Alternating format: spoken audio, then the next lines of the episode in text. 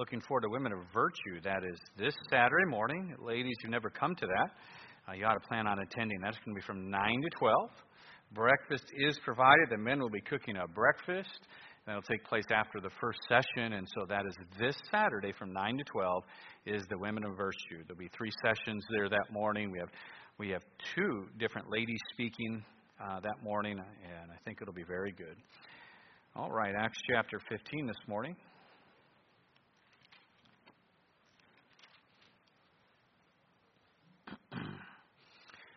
We're in verse number 36, and we'll go down to the end of the chapter.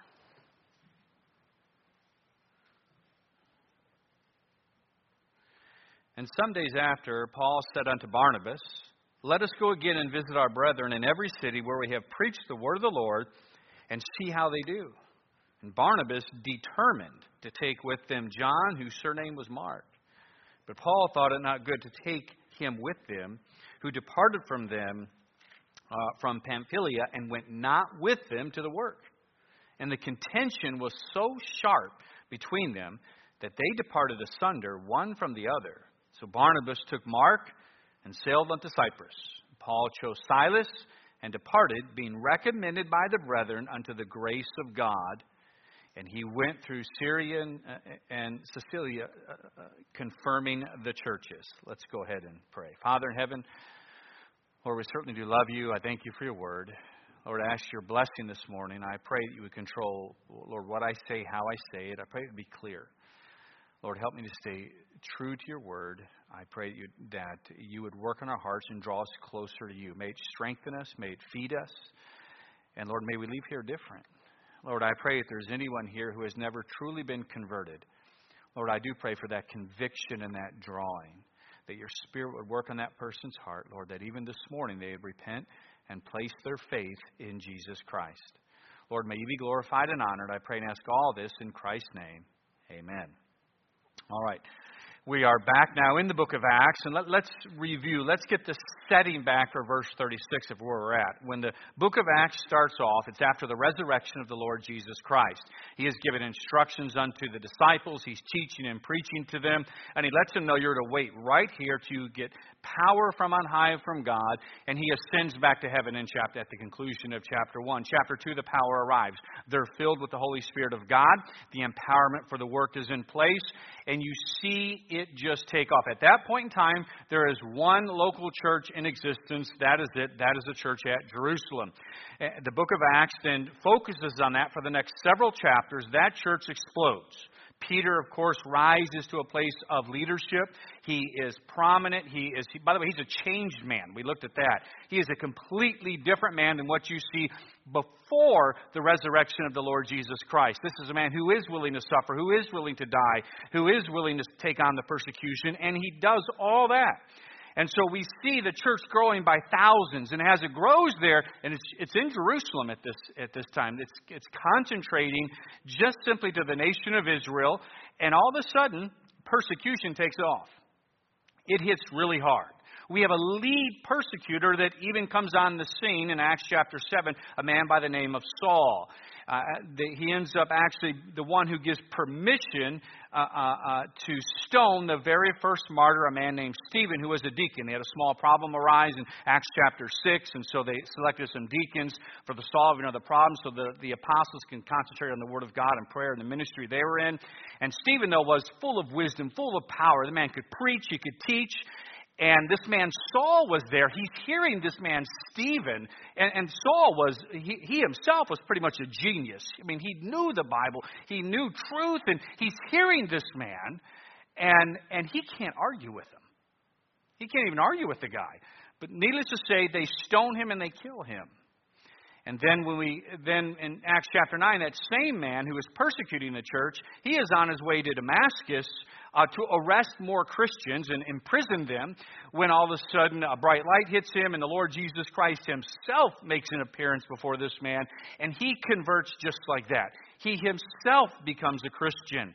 And in Acts chapter 10, we have a key event, major event that takes place. And that is for the first time, finally, somebody goes to a Gentile to preach the gospel. And that was Peter. The Lord appears to Peter. He had to use a, a vision to do it and everything. He appears to Peter, lets him know, listen, you, there's going to be men coming here. You go with them. Uh, and Cornelius was this devout uh, soldier. He has he sends for uh, Peter. Uh, the Lord, an angel of the Lord had directed him to do so. Peter heads there, and he meets up with uh, Cornelius. And it was fascinating. It was one of the places we got to go in Israel. I actually should have bought pictures of that area right there. And we went to the town uh, where Cornelius was. And and, he, and of course, Cornelia and his fam- Cornelius and his family, they uh, put their faith in Christ. And then something happens. Word spreads that Gentiles are coming to know Christ. And in one place in particular, it really begins to take off in a city called Antioch.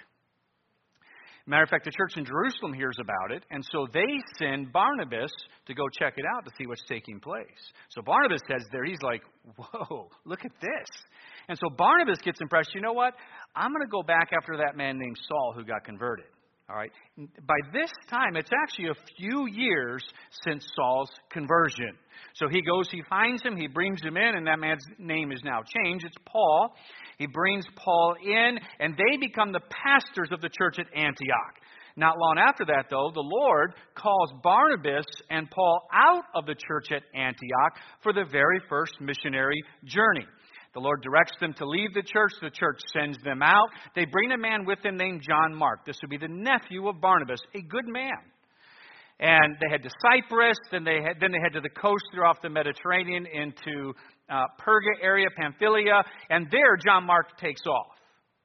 And from there, they have a treacherous journey up into the mountains. They get into the area of Galatia. They get into Antioch of Pisidia, Iconium, uh, Derbe, and Lystra. And just amazing. When they're in Derbe and Lystra, that's when Paul healed a man. They thought he was. They thought him and Barnabas were gods. And and of course, they, they let them. We are not gods. You will not worship us. And then some of the Jews came down from Antioch of Pisidia, just caused a ruckus. And they go from worshiping Paul to stoning him and dragging him outside of the city. And, uh, and then they return back to Antioch after that, and they give a report of what was taking place. But there's a problem that's arose. All right, some of the what we call Judaizers, those who are claiming to be converted to Christ, and some would be and some would not. Those who claim to be converted to Christ were saying that the Gentiles are getting saved. They had a big problem with that. And if you go back to those messages, I lay out why they had such a problem with it. This was a major, major change. And so they said, wait, these guys, they got to get circumcised. They got to follow the law of Moses. Matter of fact, they're not even saved unless they do that. In other words, what they wanted them to do was convert to Judaism and then convert to Christianity. Some of them thought that was the process. And of course, Paul and Barnabas get involved in this dispute. It heads to Jerusalem. That's Acts chapter 15, where this council meets with the apostles to settle this issue once and for all. The first one who speaks is Peter. Peter addresses what was done in the past, how all this came about with the vision of God, how we went to Cornelius. There was no mention of circumcision, no mention of, of law. They were saved by faith through grace. That was it. Then Paul speaks right after that, and Paul says that's exactly what's taking place. We, we went into Galatia. They're getting saved by grace through faith. These are genuine conversions. This isn't fake. There is no mention of any of these other things. We don't need to put this burden on them. And then James speaks, who is now the pastor at the church at Jerusalem, the Lord's half brother. And, and he lets the, he, basically calms down uh, all the Judaizers. Says, listen, God isn't finished with us yet. We know Gentiles are getting saved, and he goes to what the future's going to look like when he speaks from there. And then from there, they get letters together, and they send the letters with Paul, Barnabas, another man named Silas, who we're going to be introduced today, back to the church at Antioch, and they let them know, listen, you are saved by grace through faith, plus nothing, minus nothing. So they were rejoicing. So now we come to our text. Paul and Barnabas have still stayed there for a little while. They're back to preaching in Antioch. But as we read, Paul now says, you know what? It's time to go. We've been here long enough. Let's go back and see how the brethren do. We need to go hit those cities again. We need to see how it's going in Antioch and Pisidia. We need to go to Iconium. We need to go to Derbe and Lystra. We need to go back to Cyprus. And Barn- so he goes to Barnabas. Barnabas agrees, but Barnabas was determined to take John Mark, who left them fairly soon. They basically he served with them in Cyprus, and that was it. Once they got into the Perga area, he left. He left at that point. We don't know exactly why he left, but it was enough to cause Paul to doubt that he should continue with them right now. And so this conflict arises between Paul and Barnabas. It rose to the contentious level, so much so that the two departed company Barnabas takes John Mark, Paul gets Silas, and they had different directions going back to report. So they divided up. Now, for today in this message today, there's much we can learn from this. The title of this is When Good People Disagree. Paul and Barnabas are both really good men. Both men love God, both men want to serve God, and they had a strong, strong disagreement. So, from that, again, like I said, there's much we can learn of what to do when good people disagree. The truth is, we will all have conflict with each other.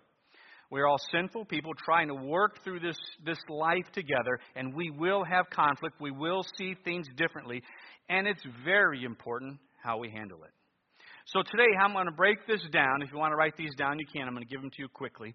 I, I got it down to four different P's here perspective, providence, pardon, and prudence. So, let's look at when good people disagree. First off, perspective. Perspective. In Acts chapter 15, in the text, in the text that we read, it says, and Barnabas determined, Paul initiates this. He's the leader of it, verse 36. He's the one saying, Hey, let us go again, report to every city. Barnabas determined to take with them John, whose surname was Mark, but Paul thought it not good to take him with them. So, the truth is, all of us will have at times conflicts and different disagreements with others. They come between good people. The truth is, all of us can see things differently, and there's nothing wrong with that. In our text, we have Paul and Barnabas. Think about this. They just helped solve one of the most critical issues that the church was facing an enormous disagreement. They helped solve it.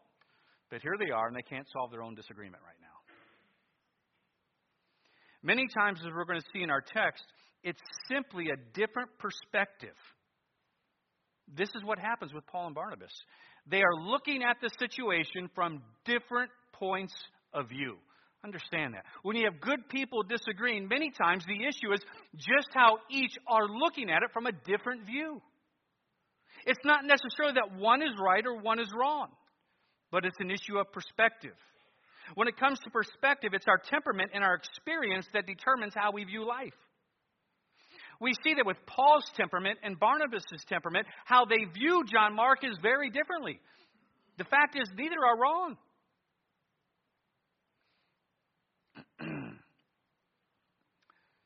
Paul has one perspective, Barnabas has another one. Paul, it's clear, he was a man of passion.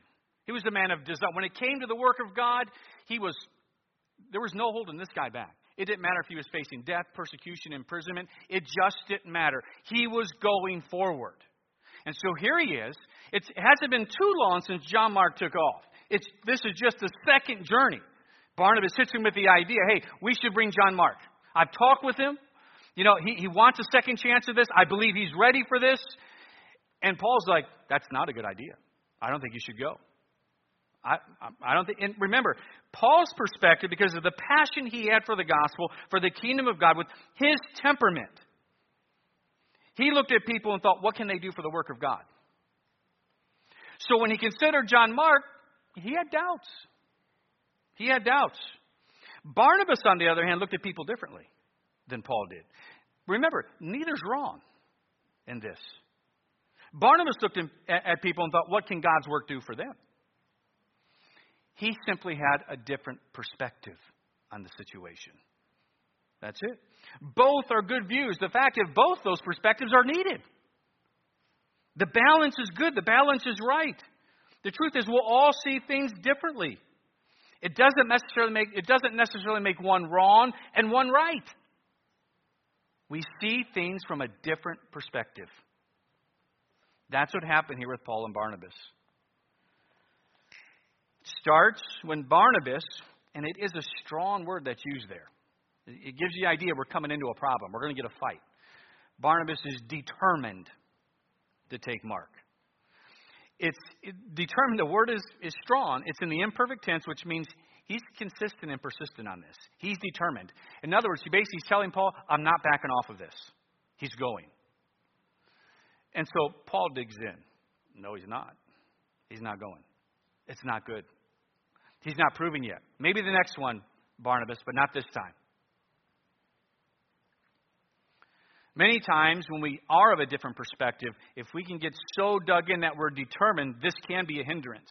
Because up to this point, it hasn't reached a sinful level, but it's going to. We don't always have to come to an agreement, but I do know this we always need to understand each other.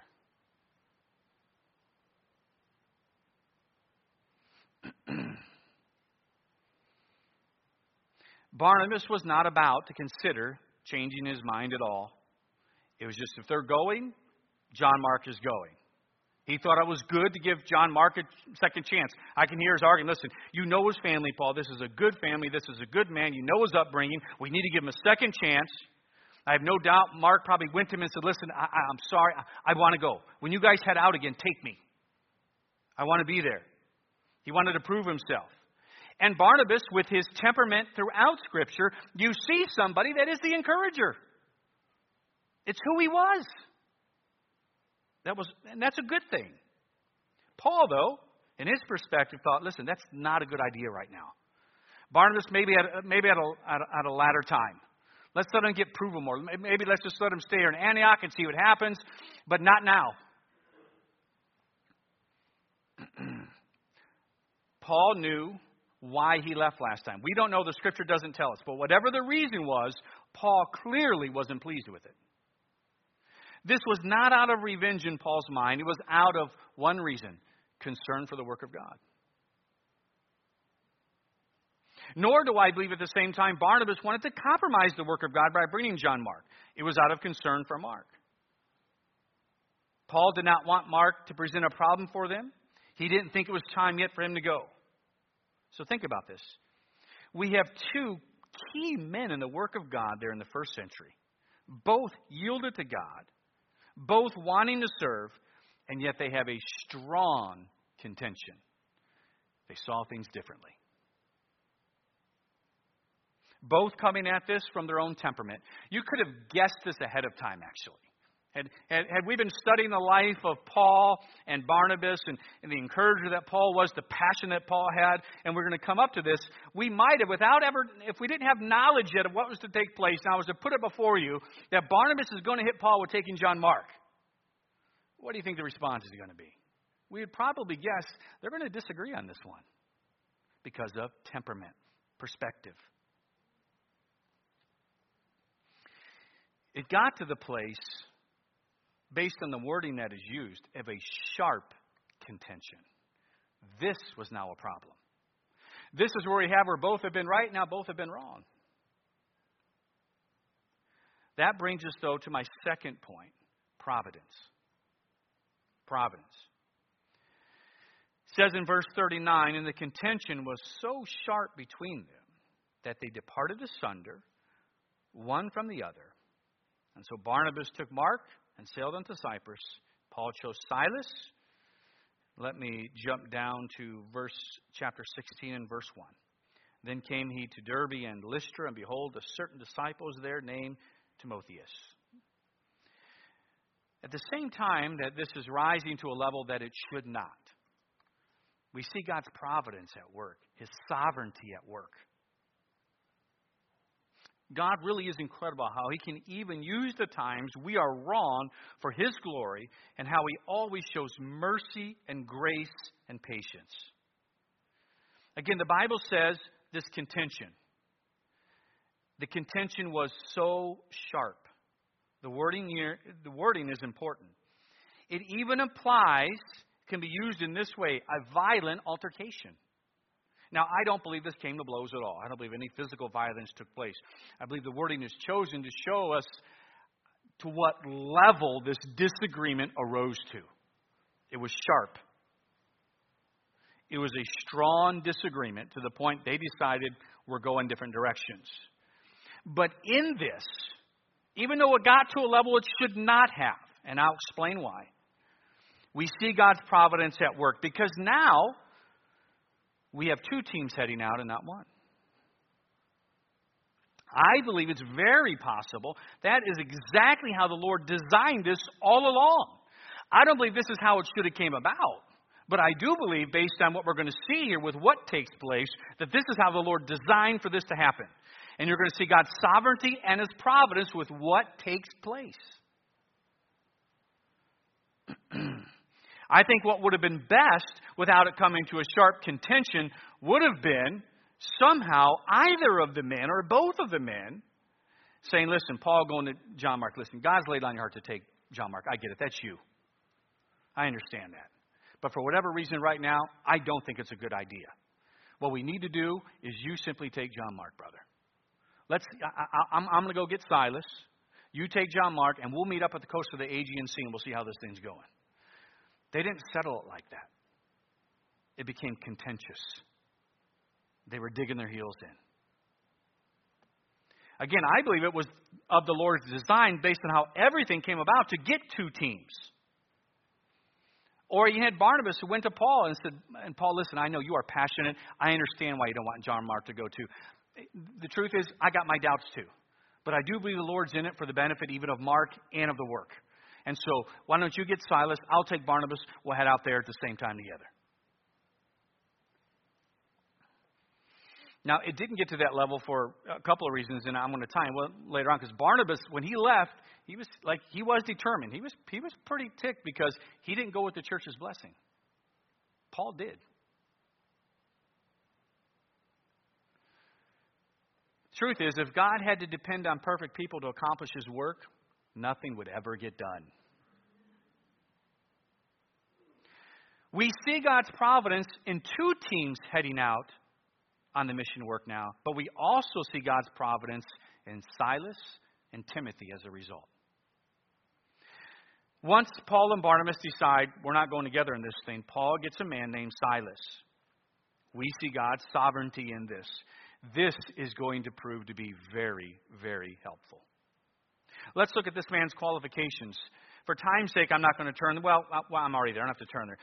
1522, it says this about Silas. Then it pleased the apostles and elders with the whole church to send men of their own company to Antioch with Paul and Barnabas, namely Judas, surnamed uh, uh, Barsabas, and Silas, chief men among the brethren. Then over in verse 32, and Judas and Silas, being prophets also themselves, exhorted the brethren with many words and confirmed them. So we're seeing, as we get to know Silas there, we know he's a chief man, he's a leader, he's a prophet, he's a preacher, he's a teacher. He was one that the church at Jerusalem selected when we're heading back to Antioch. This guy needs to go. So he's a leader. We've seen other portions of Scripture. On Wednesday nights, we're going through the, uh, uh, the, the epistles to the Thessalonica, 1st and 2nd Thessalonians. The co author of that is Silas. Not only does he help Paul with the writing, he also helps Peter in 1 Peter.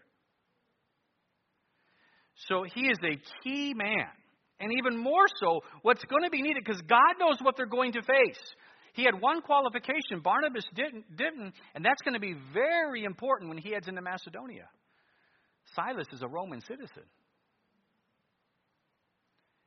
Little do they know, God's going to call them into Europe. This second missionary journey is going to take us into Europe. We're going to see the gospel going into Europe. The, the first church that gets established is a church in Philippi where they get tossed in prison. You want to know why they got out?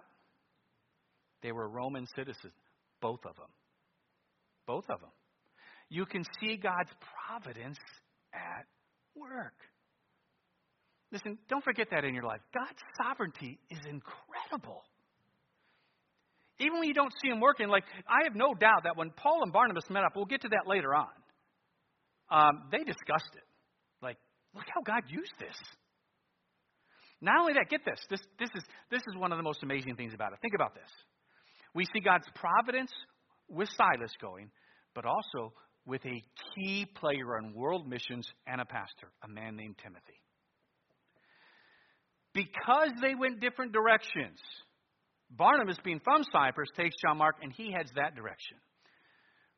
Paul and Silas, they don't go that direction. Know where they head first? Right back into Derbe and Lystra. Guess who happens to be there at that time? Timothy.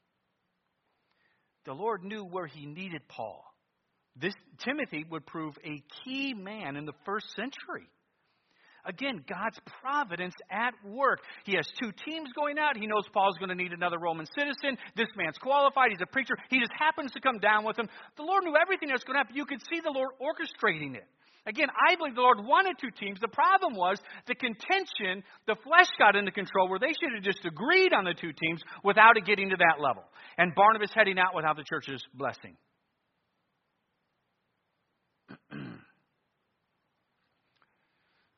So you can see God's providence. Now, many times in the commentaries, everyone wants to look, well, who was right? As I said, I, I believe both had problems. Both, both. Uh, some people, some of the commentators, well, Barnabas ends up proving to be right overall because John Mark proved himself to be faithful. Um, and so I, I, I, certainly wouldn't lean that way. Um, one, Paul was an apostle. There's authority with that. Paul was leading this mission. Uh, um, that's there. And the fact that the, the, the, the, big thing for me is, is the fact that Barnabas did not go with the church at Antioch's blessing where Paul did. Um, but I, again, I believe both, both were right in their perspective, but both were wrong in how it all came about. But thirdly, this is important when it comes to when we disagree. We have to understand the other has a different perspective. We have to trust God's providence even when we disagree. We got to work to come to an understanding. Thirdly, point is pardon. We do know this from Scripture that even though they had a sharp contention on this day, neither man held a grudge. Neither of them. This is important. Neither man made this about themselves. Neither one would allow their pride to come into play and just hold it. Once we get into 1 Corinthians chapter 9, guess who Paul refers to in a very positive light? A man named Barnabas. He didn't hold it. Not at all. They didn't hold a grudge. Paul did not, nor did Paul allow his pride to keep him from using Mark. Once Paul realized Mark's being faithful, he was using him. We see him in Colossians chapter 4, 2 Timothy, of course, chapter 4. That's the one where he's near his end, where he's requesting him. Uh, uh, uh Philemon chapter 1, 23 and 24. Paul was going to use him. Paul could have, if Paul had let his flesh and pride get in, he could have stuck with, you know what, I still think he's going to quit one day. I'm not using him. He didn't. Once he knew he's faithful, he used him. There's no grudges, there's no bitterness over this, any of those things taking place. So often today, when people come to their disagreements, they're just determined to hold their grudges. That's sad. Because you're making it more about you and about vengeance and revenge, where you think that is more important than the relationship when it's not. Then, lastly, I'll spend a little bit of time here. Prudence. Wisdom, in other words.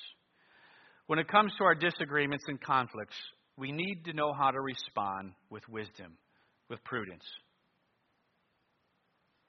The truth is, Christians are going to have conflicts. We're going to see things differently. And there's consequences if those conflicts aren't resolved right. Number one, here's some, here's some problems if we don't resolve conflicts right between each other within our own church.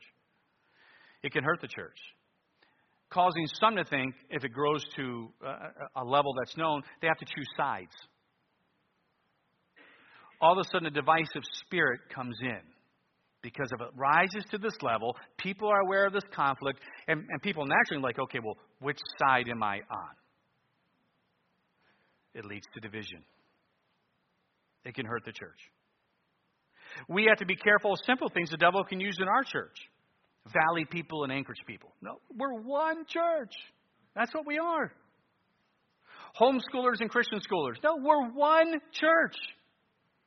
We have different perspectives. Roy Butler loves that drive, so be it.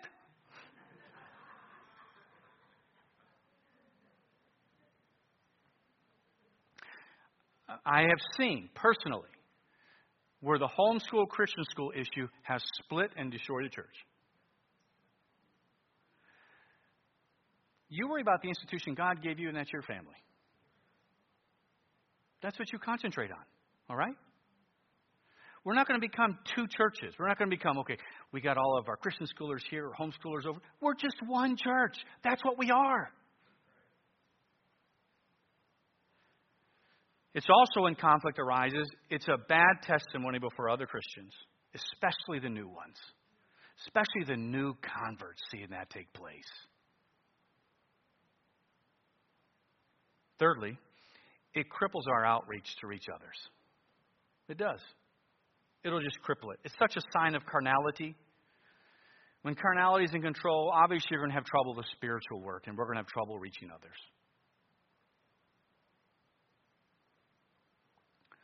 Fourthly, it makes it very difficult when you're in this conflict to have the actual preaching of the Word of God work on your heart. You're coming in, you're almost too consumed with what the other person is doing. You're too obsessed with that.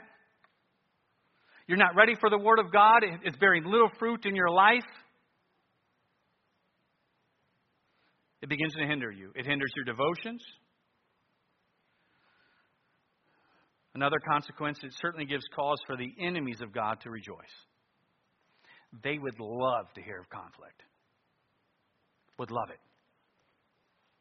Do you know how many people would just rejoice over if we had a major split over something?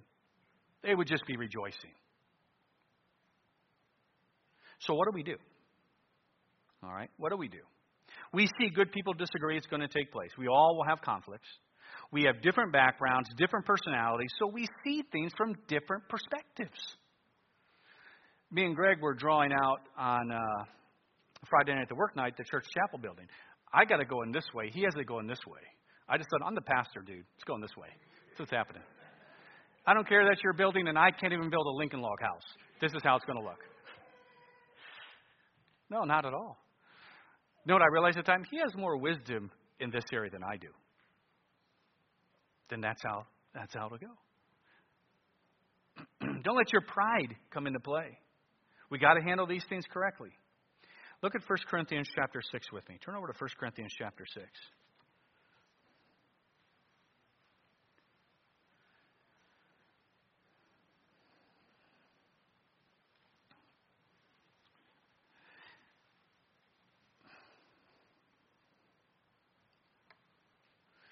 There's some important things here that help us when we are dealing with conflict with each other.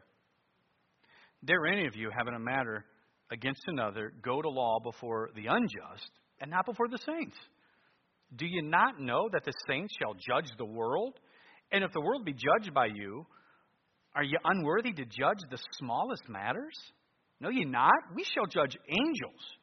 How much more things that pertain to this life. Do you remember the first time you read that verse? You're like, actually, I didn't know that, Paul. I didn't know I was going to be judging. Any, but anyway, sorry. That's just how I read sometimes.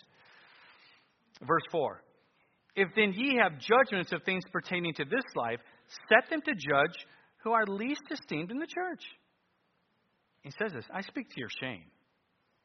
Is it so that there is not a wise man among you? No, not one that shall be able to judge between his brethren? But brother go to law with his brother, and that before the unbelievers? Now, therefore, there is utterly a fault among you, because you go to law one with another. Why do, why do you not rather take wrong? Why do you not rather suffer yourselves to be defrauded? Let's take some a couple of lessons of here before we close tonight. Because I think what we have here is is very important. Paul is dealing with how to handle conflict within a local church. He starts off by making a simple argument. We are going, one day we are going to be in a position where we're judging the world and angels. He said, you know, this is what our future is. And yet now we're dealing with these small, tiny matters, and you guys aren't marking one person among you to actually have some wisdom and discernment to judge the matter?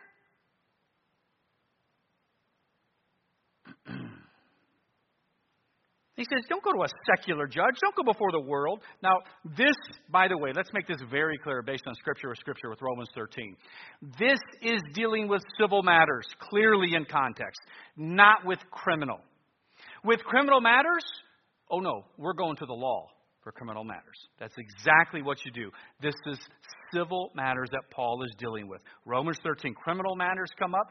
No, no, no. No, we're going to the law. That's exactly what we're going to do.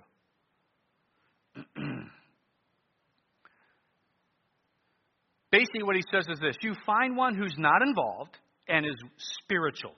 somebody who has some wisdom, somebody who has a close walk with God. Obviously, it's always going to be best to use the pastor in these cases, but it doesn't have to be, as we see here in the text. The pastor certainly needs to be aware of the conflict that's taking place. And then the simple thing is, if you if you're going to agree to that, you agree to what is decided. That's what you have to do in your own heart. I'm going to agree to what's decided. But what if the decision is wrong? It might be.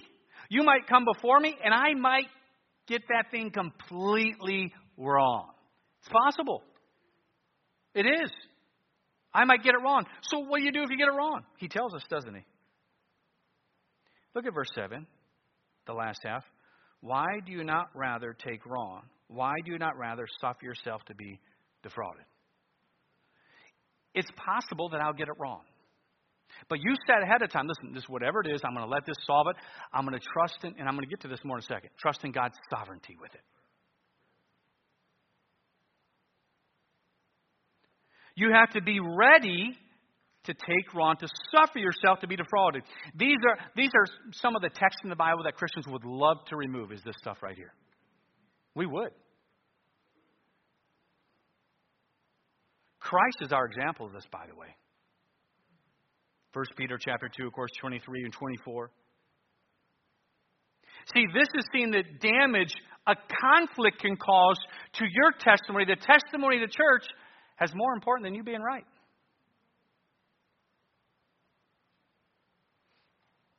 Faith, I've said it many times, is more important than your feelings. It is. If you don't determine ahead of time how you're going to respond, anger will set in, bitterness will come. But your testimony is so important. It's more important than being right. This goes against the worldly philosophy that we've all been raised with, and that is you looking out for you and what you deserve. We can see even the wickedness of our culture. I read a sad story how what a fight over a parking spot led to the one person taking out a gun and killing the young mom of 24 years old, shooting her dead right in the back as she turned around because they disagreed over a parking spot. Paul says, no, listen, if it's wrong, suffer yourself to be defrauded. Think of your testimony. Vengeance is not ours. Even a non Christian philosopher said this, Plato. Listen to Plato's words.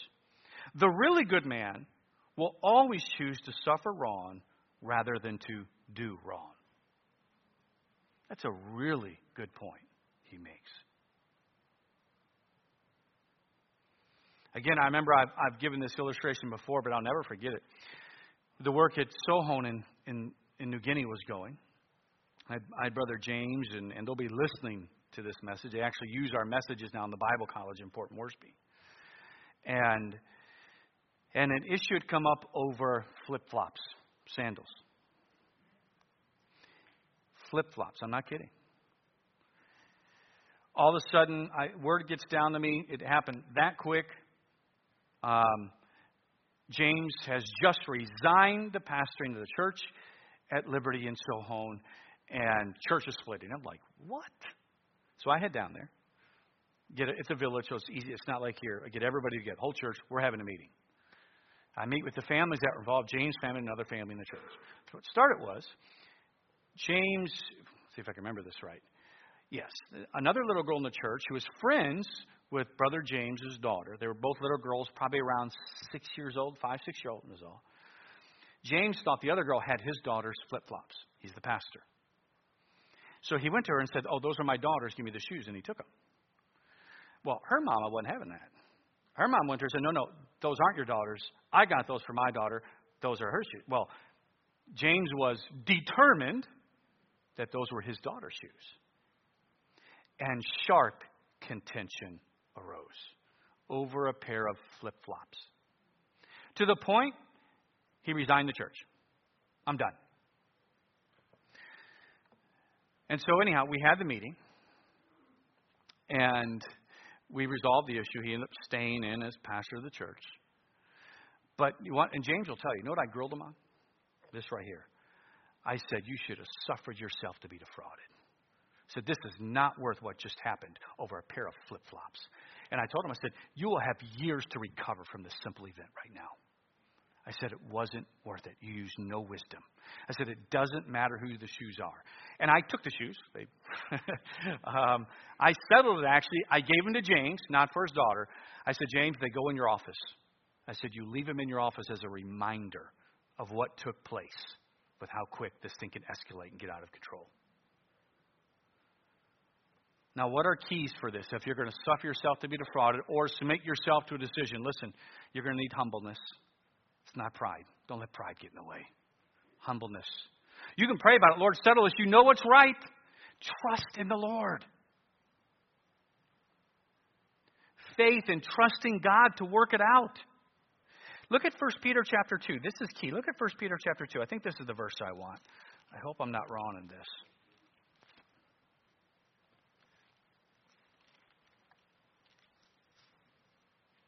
Yes, yeah, this is what I want. This is it. Good, good verse right here that helps us. Look at verse 22 and 23. Speaking of Christ, he says, Who did no sin, neither was guile found in his mouth, who when he was reviled, reviled not again, and when he suffered, he threatened not. So obviously, Christ is clearly suffering himself to be defrauded. He's getting ready to take on the sins of the world, the man who was sinless and perfect where did he draw strength from? Look at this. But committed himself to him that what? Judgeth righteously. In other words, God knows exactly what's right. He does. Trust him. Trust him. You got to have humbleness and faith and trusting in God. And another key is this Again, I brought this up many times. It's not just an action, it's, it's how you decide to be. Living a life of forgiveness, learning to forgive one another, to let it go. To let it go.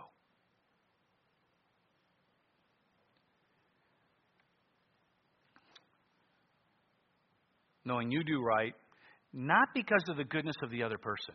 That's not why you do right. Because it's easy to find in each other a whole lot that's not good. You don't base your goodness on the goodness of the other person. That's a flawed, miserable way to live life. You base your goodness on the desire to do what's right before God. You make it about Him. And as our church grows, you know, these are things we have to keep in mind to stay united, to stay of one mind. We'll have different perspectives. That's good. We'll need a balance. And when it, disagreements arise, we simply come to an understanding and we agree, nope, we're, we're not going to put a position of us being right over our faith and over our testimony. We want to honor God. And again, we're not dealing with sinful uh, uh, matters here. We're not allowing a disagreement that's not sinful to become something that is sinful. Does that make sense? Does that make sense? And we do this for Christ's sake, not for ours. Desiring our testimony even above being right at times, desiring to honor God above that, with heads bowed and eyes closed.